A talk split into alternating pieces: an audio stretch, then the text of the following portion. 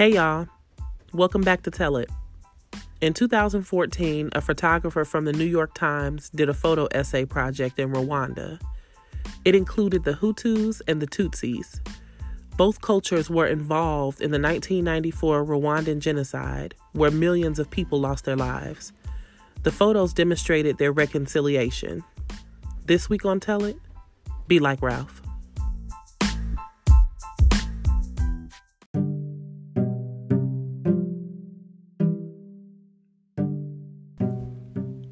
Ralph and I met our junior year of high school. I said something smart and he returned the favor. We've been family ever since.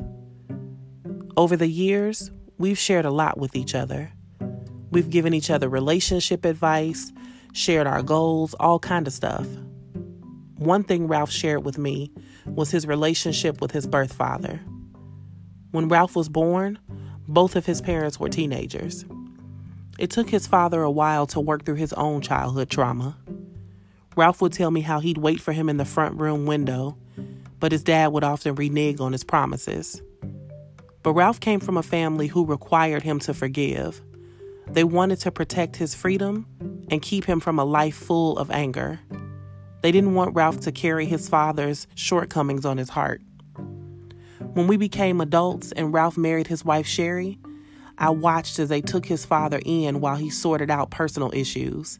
They did it all out of love. Now, don't get me wrong. I'm not saying my friend doesn't feel the pain of the misconnection with his father. What I am saying is, my friend walks around with freedom in his eyes. He laughs like trains crashing, and he fearlessly loves anybody he can get his hands on.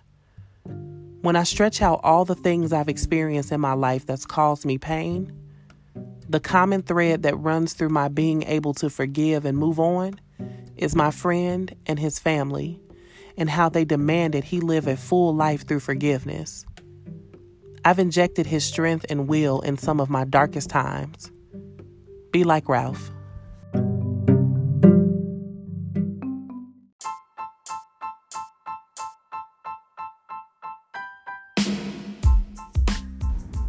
I appreciate you all showing my podcast so much love. Until next week, tell it.